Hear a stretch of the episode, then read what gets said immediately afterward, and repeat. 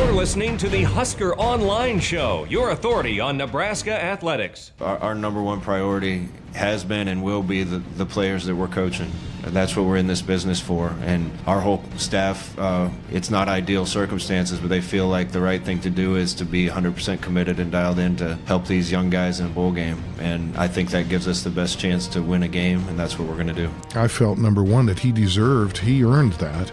He deserved to coach. It's a dead period. You can't be out recruiting. I fully felt that Scott was organized enough and certainly bright enough to be able to figure out how to do both jobs, which he's done a masterful job from my observation. It also, in a self-serving manner, it will be a 3.5-hour infomercial for Nebraska football those announcers are going to be talking about the Huskers the entire game, and our recruits are going to be watching it to get an idea of the style of play and how Scott and his coaches work a sideline and call a game. So I thought that was a win-win deal. And welcome here to another edition of the Husker Online Show. Sean Callahan, Robin Washut, Nate Clouse. You just heard from Nebraska's head coach Scott Frost and athletic director Bill Moos about just how Frost is managing just his whole schedule here over the next really week. And it's been interesting. It was initially, I think, met with some criticism by some that it was impossible to do both, to coach a game, to recruit for Nebraska. But you heard Bill Moos talk about it. You know, I think the positives outweigh the negatives, and there are negatives. I mean, mainly time management, but Nebraska has given Scott Frost the resources to make this work. As of Thursday morning, Frost has spent nearly 21 hours on a private jet flying back and forth from Orlando to Dallas to Texas, or to Kansas City, to Wichita, to Florida several times. And he's been back in Lincoln. He was back on Wednesday for the walk-on event. And it's been really amazing to see him balance this out, be back in Orlando for Tuesday, Wednesday, Thursday morning practices, then back on a plane, flying around the country to do this. And this is really going to be the only week it's like this. You know, after this weekend, coaches can't be on the road to recruit. It's the dead period.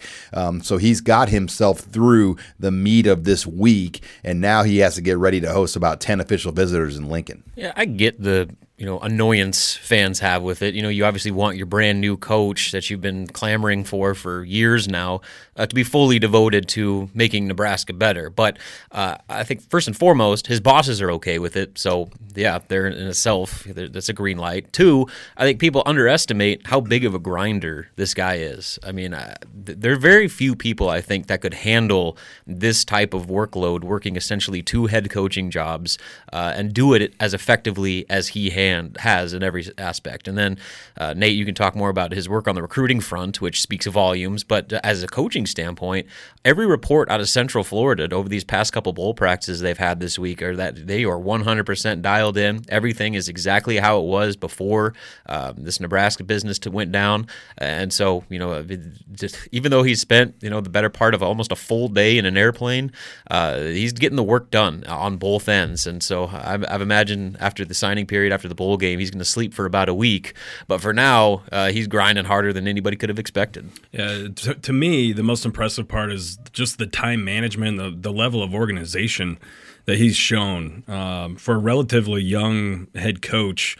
I mean, he's been juggling so many different things, and there hasn't been a hiccup.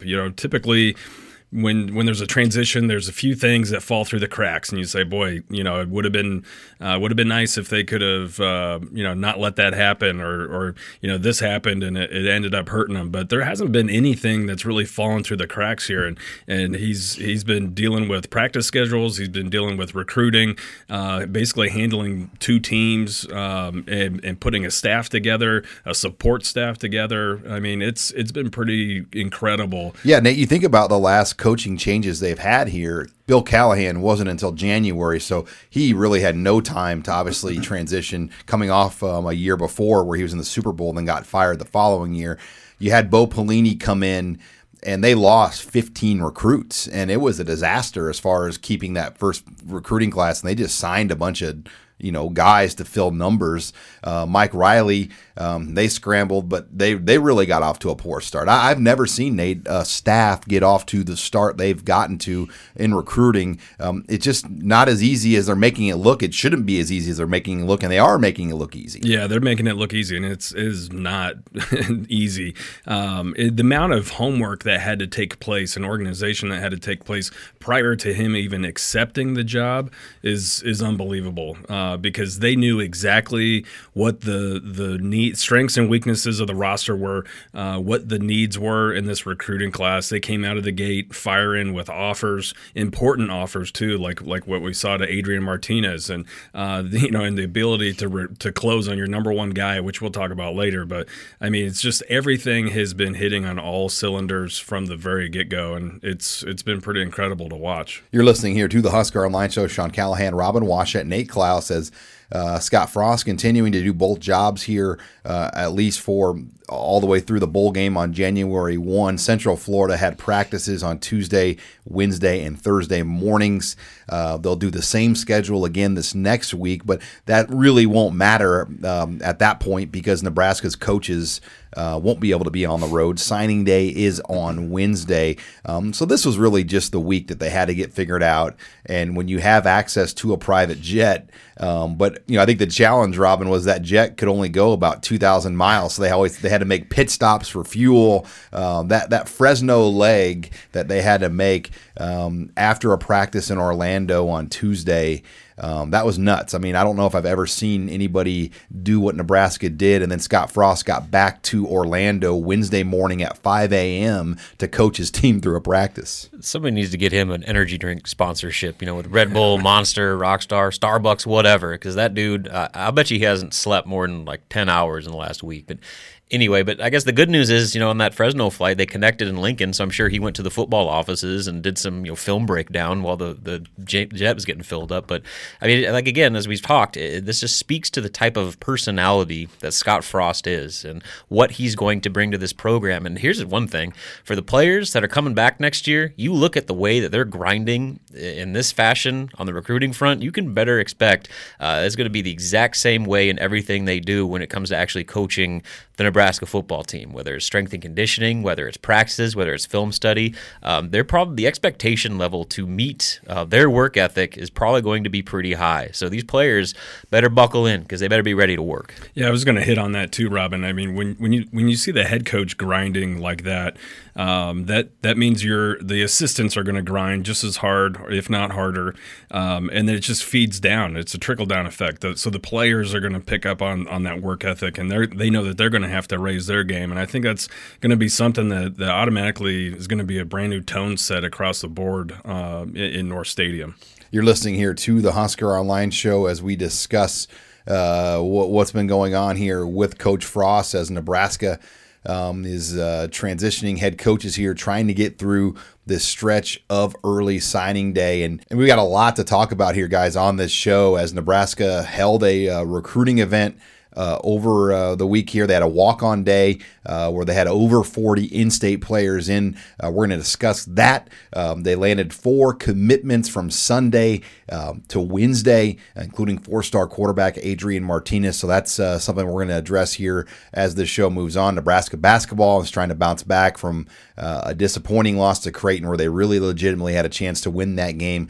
They have to take on a Kansas team that's lost 2 in a row on Saturday night in Lincoln. We'll get Robin Washut's thoughts on that, and then we're going to take your questions in the mailbag. So that's all next here, guys, on this week's edition of the Husker Online Show. You're listening to the Husker Online Show, your authority on Nebraska athletics. As long as I live, UCF and Orlando will feel like home to me, and it felt like coming home to these guys. The energy on the field was awesome, so the guys were excited about playing. And like I said, these aren't ideal circumstances, but we're all dialed in, committed, and in any of these bowl games, the same operating methods would be used. Coaches would be out on the road recruiting for a week, and then we'd come back and coach a team, and probably go out the same day and recruit and come back and coach the team. That's the way these things work, and that's the way every team that's coaching a bowl is doing it right now.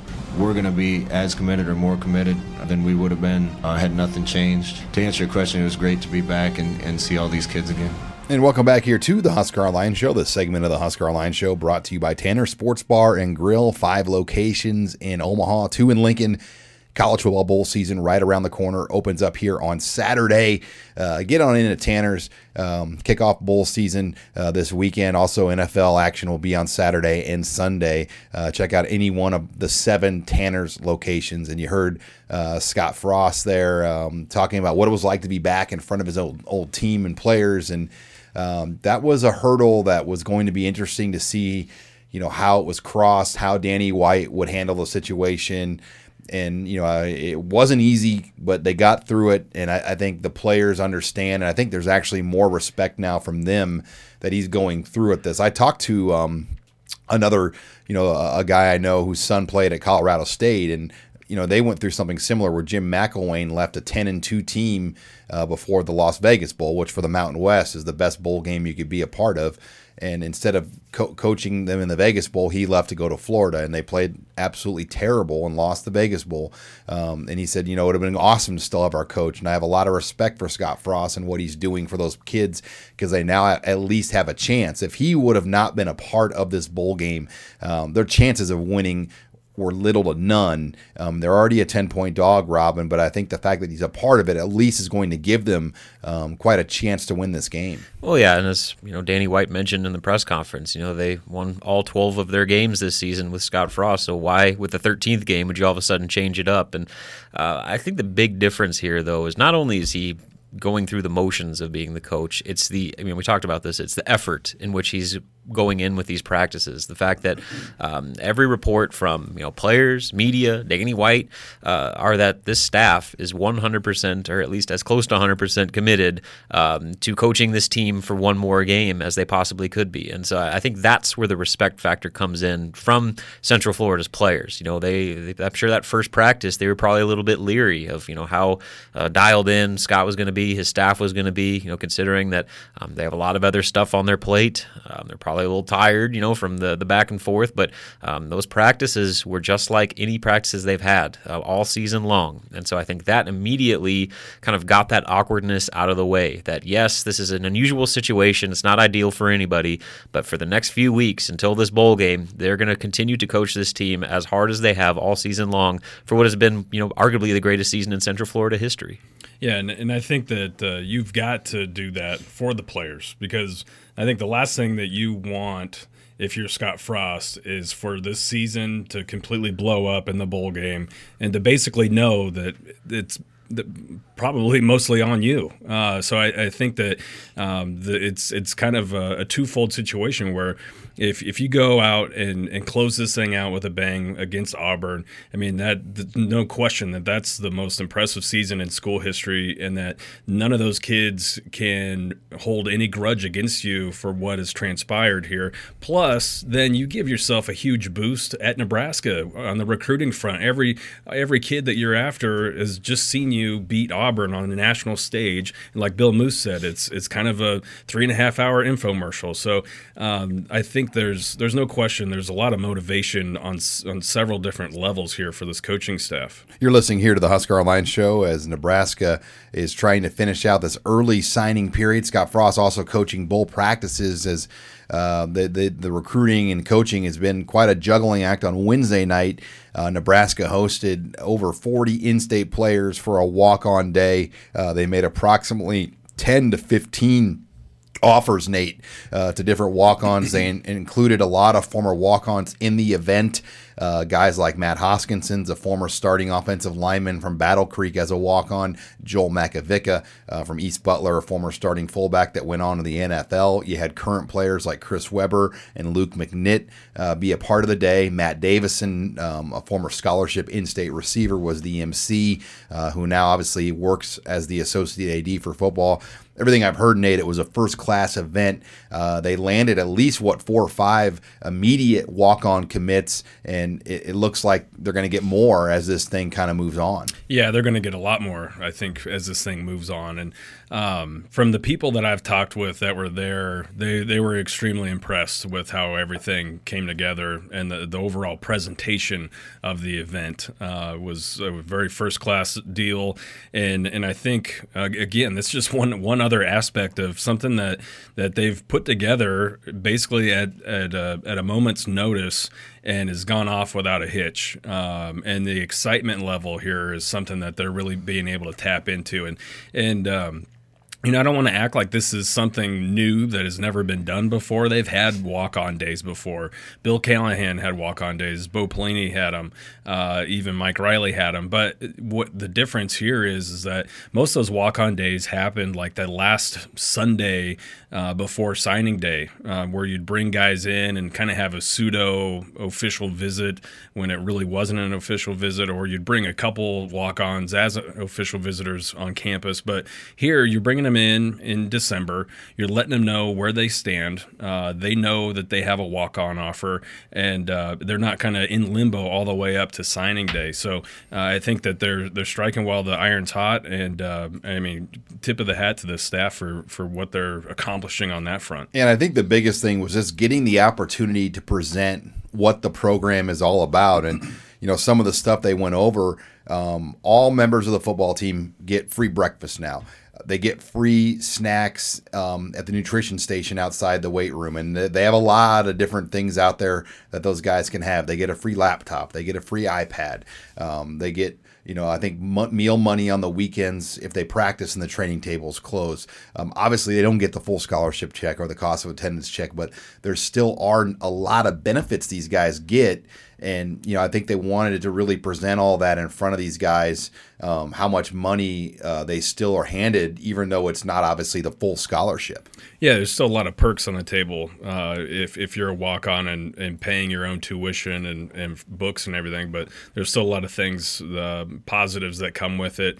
And I think the big thing, too, that was a message at the event was that there's really no difference. Once you enter the program, there's no difference between whether you're a 5-star scholarship guy or if you're a walk-on from Brainerd, Nebraska. So, once you're in that locker room, everyone's equal, regardless of what your tuition costs or what's being paid or what's not being paid. And this is a good year, Nate, I think, for the walk-on program. There's only really going to be between South Dakota State, and North Dakota State, the three primary FCS schools that recruit Nebraska, maybe 4 to 5 kids that sign with those three programs combined, which means there's going to be a lot of room to bring in walk-ons this year because a lot of these guys are just quite not good enough to be FCS offer guys, but they're at least good enough to take a chance on in a walk-on program. Yeah, it really is a good year for that, for the exact reason you just said. There's a lot of guys, developmental guys, I would say, that aren't no-brainer FCS offers, but that would probably, after a year or two in the program at Nebraska, would be guys that could easily play at a South Dakota State or South Dakota or North Dakota State. So there's a lot of talent in the state at a lot of different positions too, and they've been able to add some pieces early on, at some skill position spots and in the trenches too. They want to get this roster bigger. I've heard as big as 170. I'll believe that when I see it. But right now they carry about 125, 130 players, and they want to grow this roster, I would think, to at least 150 plus, and figure out a new way to practice to let these guys get more reps and develop. And if they could pull this off, it would be one of the more interesting stories in college football because nobody really does it like that. And if they're able to get a roster of 170 and effectively figure out a way to practice them with maybe 2 or 3 stations running at all times on offense and defense, and that's how Osborne's teams did it back in the day. All 3 top units would get 100 reps per practice, 1s, 2s, and 3s on offense and defense. And there would be multiple scout team units going against them. And so when those guys got into games, it was seamless. If they could figure out a way to do that today, that would be unbelievable. Yeah, it really would. And the other thing that's going to be unbelievable is if they're actually able to get the roster to 170, I want to see where they're going to house all these guys at, because I think the current locker room in North Stadium is right around 120 or 125, and there is an auxiliary locker room, but that only has, I think, about 20 lockers in it. So Bill Moos is going to have to come to the table, I think, and they're going to have to figure out a way. And there's some Title IX things there, too. Yeah, exactly. I think walk-on, Bill said this on his radio show, count against any roster spot, walk-on or scholarship, I think, goes in the Title IX formula. Wow. So there's a lot there that, you know, makes it a little bit more difficult on top of the cost. But, yeah, it's been fun to see, and we'll have plenty of the coverage on the walk-on commitments on HuskerOnline.com. When we come back, we're going to shift the discussion over to basketball. Nebraska continues their gauntlet. They have one more tough game left before they get three kind of easier games to get them ready for the Big Ten. They'll play Kansas on Saturday. We'll get Robin Washut's thoughts on that next. You're listening to the Husker Online Show. You're listening to the Husker Online Show, your authority on Nebraska athletics. And welcome back here to the Husker Online Show. Sean Callahan, Robin Washut, as now we shift our focus over to Nebraska basketball as the Huskers trying to bounce back from a disappointing loss in Omaha to Creighton 75-65 this past Saturday. They're 7-4, 1-1 in the Big Ten. They now have four non-conference games remaining. A pretty realistic chance to be 10-5, 9-4 overall non-conference play, which, you know, would be not great, but still about holding serve. And holding serve with Nebraska basketball has been easier said than done over the last few years. They've got a real opportunity now on Saturday coming off finals week. Kansas will come into Lincoln for a night game, a nationally televised FS1 game where it's going to be a busy day at PBA. You're going to have graduation going on, then the game at night. No students, though. It's going to be a little different atmosphere, probably a lot of blue, a lot of KU blue in that crowd. But, Robin, this is a rare big stage non-conference game, and you know it's rare to have a team like Kansas come to Lincoln. Yeah, and it's even rarer to have it on a Saturday night at 7 o'clock. So, I mean, this is kind of a perfect storm for the environment that it takes to potentially upset a team of a caliber of Kansas. So it's going to be difficult. I mean, Kansas is coming into this game having lost two straight games, and that doesn't happen a lot. In fact, they've only lost three straight once under Bill Self, and that was back in 2013. So Nebraska will be facing an angry, I'm sure, just a frustrated Kansas team because when Bill Self, when his teams lose multiple games, he works them harder than probably any coach in the country in practice. And the fact that they've had a whole week to stew on back-to-back losses, you can imagine this Kansas team is going to come in ready to play. So maybe the biggest key is for Nebraska to not only capitalize on the environment that Pinnacle Bank Arena, it's a sold-out crowd. Yes, there'll be a lot of Kansas fans there, as there always are, but I think that there's going to be a lot of Nebraska fans, and the fact that it is a Saturday night is going to create a pretty, good home court advantage. But no students. So, was that part of the deal? Somebody told me that Kansas agreed to do this as long as the game in Lincoln happened when students weren't on campus. Yeah, but I mean, technically, they're not on campus. But there won't be all the student tickets. I think got sold as regular tickets, which Nebraska has made a lot of money. The face value for a lower bowl season ticket was $45.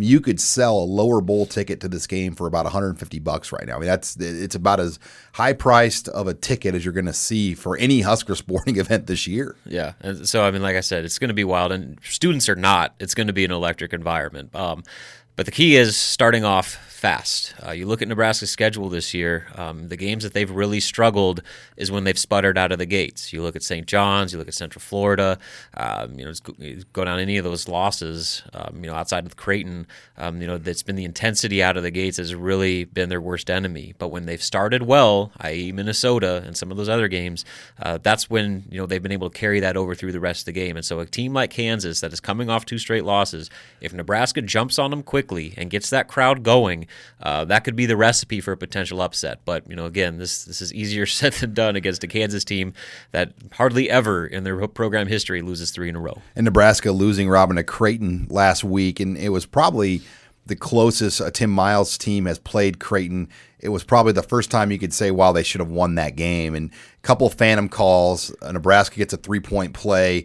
They overturn the basket over a commercial break and call it a charge, which, by the way, I've never seen done before. A referee DM'd me and said they could have called it a double foul and counted the basket, but what happened there was really an unprecedented call to overtake a basket like that, because that is a non-reviewable situation there for the referee to look at that play. And then the phantom fifth foul on Glenn Watson, the free throw disparity. There are a lot of things that if you were a Nebraska fan, you left that arena pretty upset about. Yeah, just to point out, the Wisconsin game on Wednesday night, the exact same situation happened where at the very end of the game there was a charge called, or I guess it was supposed to be a charge, but the referee signaled a block, and then they reversed it minutes later saying it was actually a charge. So it can be done. Officiating is at its best right now. But back to the Creighton game, yes, Nebraska did everything it needed to do to win that game. It was a one-possession game inside of the final minute, and they switched up to a 1-3-1 zone, which I know was met with some criticism.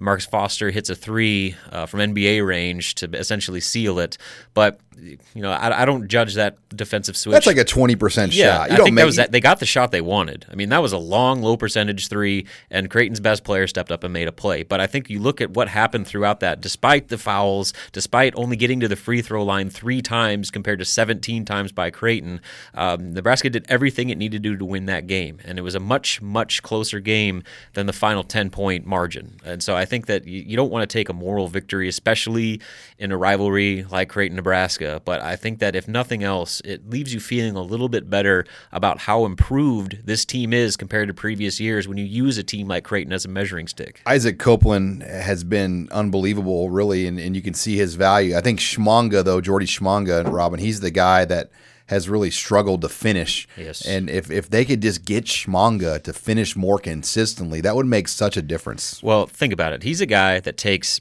all of his shots within 5 feet of the basket. And he is currently shooting, where is he shooting? From the field. He is shooting 30%. Yeah.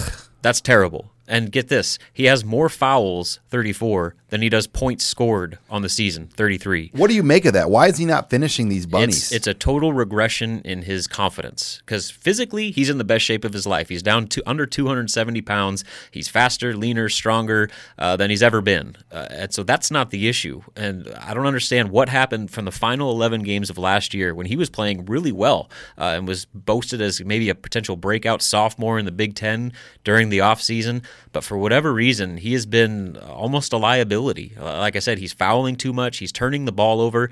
He has 15 turnovers on the year, and he's not making shots at the rim. And so as a center, you're not doing much there. And so I think at some point, Tim Miles is going to have to face the situation where you might have to change up your starting lineup. They've used the same starting five for all 11 games this year with Jordy at center. But I wouldn't be surprised at all if Isaiah Roby ends up moving into that five and they go smaller because I think that's not only their best defensive lineup, I think offensively that gives you the most options. And so Jordy is kind of facing kind of a crunch time here if he wants to remain a big factor in this lineup. And Robin, everybody likes Jack McVeigh as a person, thinks he's a great guy to have on the team, but man, he has really held this team in lineup back at times when he gets on the floor. And they put some pretty big minutes on him when this team gets into foul trouble. Yeah, it's a tough deal. And that's the problem because, when they got into such early foul trouble against Creighton, they had no choice but to play, one of your more veteran players. And when you're not scoring and you're a liability on defense, it's really hard to justify why you're on the court. And I know there were some people that saying, why didn't you play Nana Kenton? You're going to burn his red shirt. Why not give him some time to see what he can do? Especially when the guy that you're playing instead of him, Jack McVeigh, is just really struggling right now. And that's a very good question, probably one that we're going to ask Tim Miles here over the next few weeks here. But, it's disappointing because, Jack came into this year knowing that he had a very specific role to fill, and that was going to be the perimeter shooter who could provide minutes off the bench. But, right now, from the three-point line, he is 5 of 14. And so, he's clearly not bringing much to the table at all with his shooting. And then, obviously, defense. One of the turning points in that game against Creighton was when Jack McVeigh had to play, and they just kept going inside to – I can't remember the guy's name right now. Ronnie Harrell. And I think he scored on like 3 straight possessions. wins. And Harrell ended up getting, he had 12 points. I think most of those came in the second half. And so, that was probably one of the biggest differences. When Nebraska had turned significant minutes to Jack McVeigh, they struggled mightily. And so you got to wonder what his role is going to be going forward, unless they have to play him. All right. Well, when we come back, we're going to shift over to the mailbag. But Nebraska basketball take on Kansas, 7 o'clock in the Pinnacle Bank Arena. It's going to be a great atmosphere. Robin and the team will have complete coverage of that following the game. When we come back, though, we'll take your questions in the mailbag. You're listening to the Husker Online Show. This is Husker Online, your authority on Nebraska athletics. I've been blessed. This is the 8th opportunity I'm going to have to be in a New Year's Bowl game as a player and as a coach. There's some unusual circumstances surrounding this, but we're going to handle this the same way that we would handle any bowl game of this type. The players needed some time off, and we gave it to them. This week we got to get back to work and get the rust knocked off. We started that process today, and then next week we'll have 3 really spirited practices and then a full week to get ready for the bowl game. That's the same way we would have handled it, regardless of the circumstance. And welcome back here to the Husker Online Show. Sean Callahan, Robin Washut, Nate Clouse, and we bring in Husker Online intern David Eicholt as we take your questions in the mailbag. And there's been a lot to talk about, obviously, with recruiting, everything that's happened with Scott Frost and his staff, as it feels like it's been months, but really it's been just over a week, almost 2 weeks now, that he's taken over for Nebraska. What do you got this week to lead us off in the mailbag, David? If Scott Frost wrote a letter to Santa, what would be 3 things he would put on his list to Santa to turn this program around? Ooh. A developed quarterback for 2017 or 18, a guy that can run his system. I think that's going to be a must for this thing to work. I think just an improved confidence level of this team, where the players are held more accountable and buy into what's going on. Those would be 2 of the things I think that need to happen going forward, and take a step forward, get to a bowl game next year. I think for Nebraska, 4-8 is awful. They can't ever have a year like this again. They need to take a step forward, even though they've got this brutal schedule in front of them where they may be underdogs in at least 6 of the games next year. They've got to figure out a way to get to a bowl game to turn that season or this program in the right direction. Yeah, I would add maybe just a full buy-in from the veteran players coming back. If they're able to convince a guy like Stanley Morgan to come back, for his senior year. That's huge. And guys like J.D. Spielman, and just go down the list in that receiver group. But across the board, that's probably the biggest hurdle with the new coaching change is you got guys that spent their entire careers playing for one coaching staff, and now all of a sudden you're switching things up on them with a completely new cast of coaches. And so getting how quickly that trust and relationships are built is going to be absolutely key for what this first season under Scott Frost is going to be.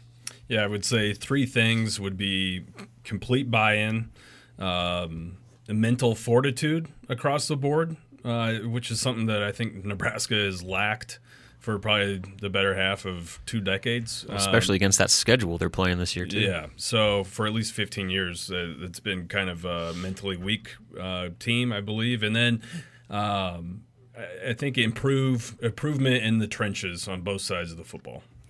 What do you got next? Which current Huskers do you feel have the best chance to break out or excel with the new staff and schemes?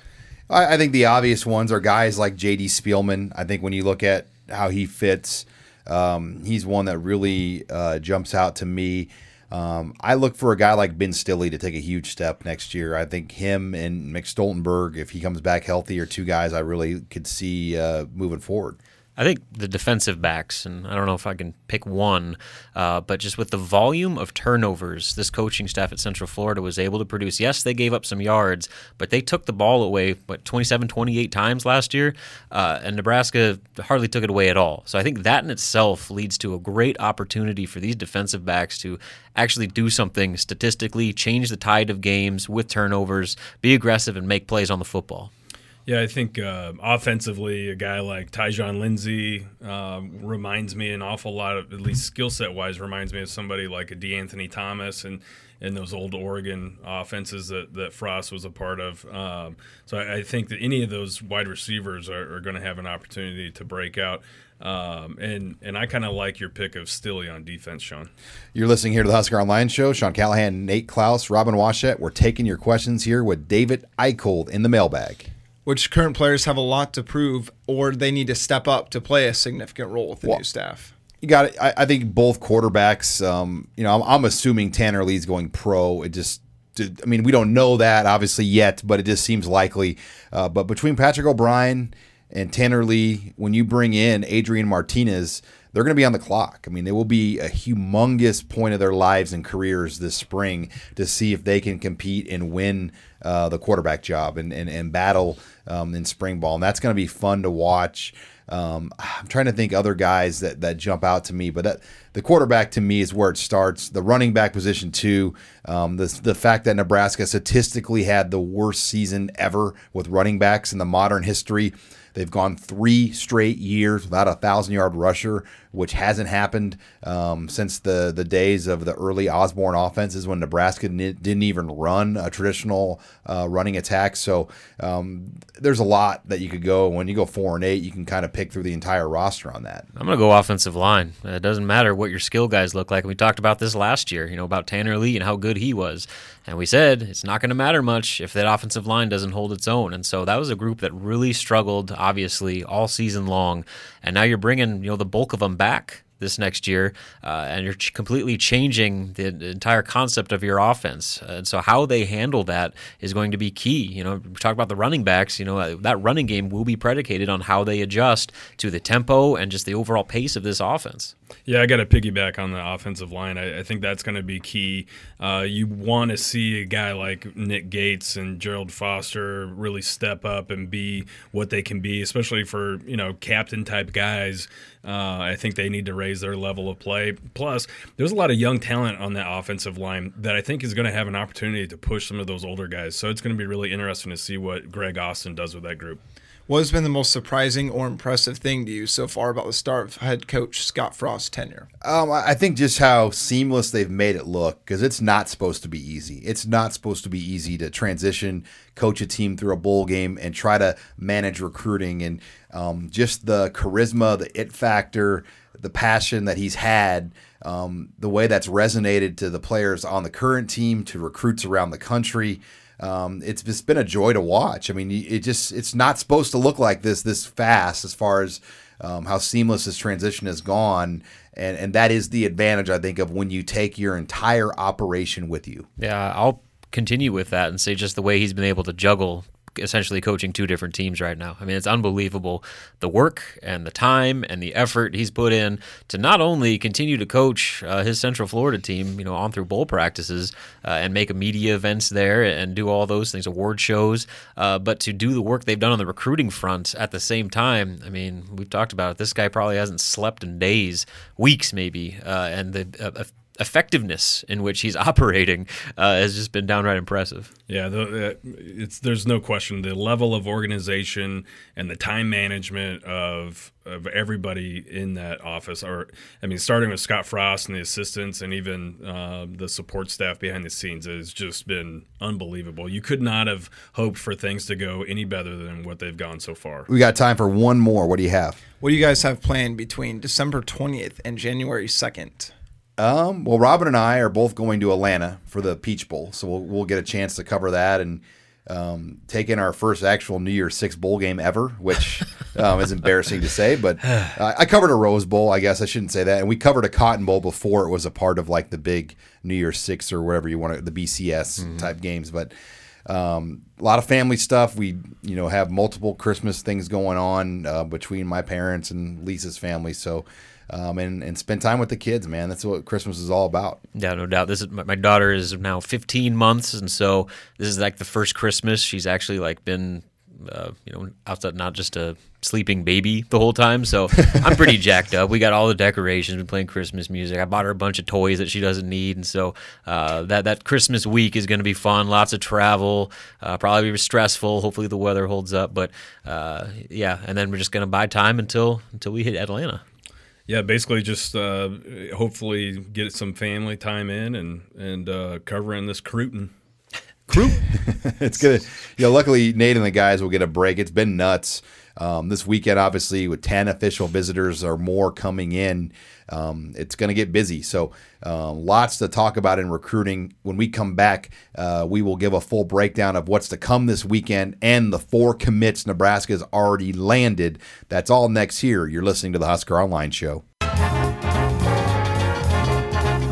You're listening to HuskerOnline.com, your authority on Nebraska athletics. Final segment here of the show, Sean Callahan, Nate Clouse, as we wrap it up with some recruiting talk, and it has been a rapid stretch here for Scott Frost and his staff. 4 commits since Sunday, Nate, as we go through the list. It started with C.J. Smith, the 4-star defensive back out of Florida. Then they picked up the very talented Jaron Woodyard out of Arizona Western Community College. He's a receiver that runs a legitimate 10-6 in the 100. First junior college recruit, Nebraska has gotten a commit from since 2014. Then things moved in. Following the weekend, Nebraska was able to flip Justin McGriff, a former UCF commit. He took a visit in this weekend, and then it kind of hit the pinnacle, Nate, on Wednesday night. 4-star quarterback Adrian Martinez out of Fresno, California, an early enrollee. Nebraska closed the deal with him, and really that probably has been the biggest stretch for Nebraska, getting and closing the deal on Martinez. Yeah, that was absolutely paramount because he was priority number one for Scott Frost in this recruiting class. And, I mean, listen, every time there's a coaching change and you're bringing in a new offense, you want to bring in a quarterback that fits your system. Regardless of what is already on the roster, you want to bring in a guy you feel comfortable with that is going to fit exactly what you want. And that was Martinez. They offered him just literally 2 hours after the announcement came out that Scott Frost had accepted the job to be Nebraska's next head coach. Martinez had the offer, and in less than 2 weeks' time, a week and a half, they closed the deal. And he is about as perfect of a fit for this offense as you could hope for, and he's got all the intangibles too. I think that might be the biggest part of it all. Is he's got the physical talent, but he's got the mental makeup, the leadership skills, the overall love for football that I think is that you need a guy to have to be successful at the next level. You're listening here to the Husker Online Show. Sean Callahan, Nate Clouse, as we talk recruiting. And you look at these other guys, Nate, Nebraska has signed. What is the biggest, or got to commit from, what is the biggest trend when you look at Woodyard, when you look at McGriff, when you look at Smith? I mean, obviously the Florida thing jumps out immediately with a lot of the trends we've seen out there. But what really has jumped out to you about kind of some of the trends you've recognized from this staff early on? Well, yeah, the overall trends are speed, some instant impact guys in the JUCO ranks. Location as far as being from the southeast and kind of striking while the iron's hot in terms of having a good reputation and being familiar with a lot of those guys. But as far as the commitments go, I think what you're really seeing is that they know exactly what they want and how they want to utilize guys in certain ways within their schemes. You know, Jaron Woodyard, they want him to be the home run hitter, the guy that could be the big play guy and create a mismatch with his speed, and you can utilize him in a lot of different ways. I think he's a guy that could carry the football out of the backfield. He could be split out wide. He could be a slot receiver. He could be a kick returner. He could do so many different things for you. Justin McGriff creates mismatches. He's 6'6", 215-pound athlete that is going to start out as a wide receiver and going to transition into being a tight end, maybe kind of a hybrid tight end that you could split out wide and create mismatches with. And C.J. Smith gives you instant depth at one of the biggest positions of need in that secondary, and could even be a guy that transitions into an outside linebacker in that defense. So I think they know what they want within their schemes. They've targeted those players, and they're starting to close the deal on a lot of them. Nate, then you look at this weekend for Nebraska. They're going to bring in a lot of guys, 10 official visitors that we've been able to confirm already. They're going to have the great atmosphere of a basketball game with 15,000, 16,000 fans in Pinnacle Bank Arena to take them to kind of just be around the whole thing. You got the potential national championship volleyball game. There's so much going on around Lincoln. They really couldn't have asked for a better weekend, in my opinion, in December to bring these guys in. Give me your early kind of outlook and take on some of these guys that are coming into Lincoln. Well, yeah, I mean, it's going to be a good weekend. There's definitely a buzz around the program right now, and with the activity that's going to be going on, they should be able to capitalize on that. You know, some of the trends, I think you have to start with probably the couple of the JUCO guys that are coming in. Will Honus, the inside linebacker out of Butler Community College, would no doubt be an instant impact guy. He was first-team All-American in the junior college ranks, and I think with him being so close, you know, with being a Wichita native, being at Butler Community College, and being very high on a team like Iowa, I think that would be a huge steal. I'm told he really likes Barrett Root. They've hit it off well, and that's been kind of the biggest thing working for Nebraska. Yeah, and that would be a great get there, especially since you could get a guy that impacts your team right away and potentially keep him from going to Iowa. Jordan Allen, then the kind of outside linebacker, defensive end, pure pass rusher out of City College of San Francisco, 6'4", 235 pounds, 6'5", right around there. But he's a legitimate pass rusher, arguably one of the top JUCO guys in the country. If they were able to add him, again, instant impact type of guy. And then you've got some speed guys coming in. Javian Hawkins, Marcus Riley, two Louisville commits out of the state of Florida that they've identified and that are bringing in. Marcus Riley is a 4-star athlete. Javian Hawkins is a 2-star all-purpose back. Really another kind of a gadget player or multi-tool player that could be a running back, could be a wide receiver, could do a lot of different things within the offense. Daniel Carson is a defensive end out of Independence, Missouri, that the previous staff was on very, very hard. And it looked like interest had kind of waned there. But Scott Frost and his staff had been recruiting him for Central Florida as well. There was a relationship there. They had an in-home visit, and all of a sudden he's coming in up on an official visit. So, I think there's a lot of different playmakers on both sides of the football that are coming in, a handful of 4-star type of athletes, and then guys that they know fit exactly what they want to do. So it should be a very fruitful weekend, and I think that it lines up perfectly, especially with the early signing period just right around the door. You have a lot of momentum coming in, and if you can have a great weekend, you could lock up some guys with verbal commitments and maybe even lead to some guys signing early, especially the mid-year enrollees, early enrollees on the 20th. Nate, we won't obviously talk again until after that early signing day on Wednesday. What are your thoughts on just how this is going to play out? Do you anticipate every guy? Right now, there's 11 guys committed. Give me your best guess on how many. You don't have to name names, but do you think all 11 sign, or do you think it's going to be 8 or 9? I mean, what is your take on this initial 11? And we know that number is going to grow after this weekend. Yeah, it's definitely going to grow after this weekend. I'm anticipating of the 11 at this point in time commits, I'm anticipating 7 to 8 at least being signees on the 20th.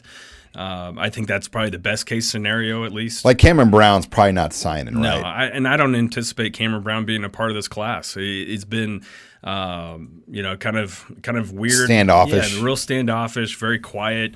Has kind of gone radio silent as far as anything concerning Nebraska. From what I've been hearing with Cameron Brown is that basically he wants to go to Ohio State. I'm not sure if Ohio State is. And they just took Cameron Babb as teammate. Yeah, they just took Cameron Babb as teammate. I'm not sure that Ohio State is ready to accept that commitment. So I think that's part of the reason why he's gone completely quiet. He's just kind of waiting to hear what the status of Ohio State is right now. So, they visited him in home. Do you know? Well, I'm not certain if they've been in home. I know they've been at the school. I know they've been in communication with him, but it's hard because he won't return any text messages. He won't, he won't pick up your phone calls. So it's hard to know exactly what the level of communication is, or if they've been in his house.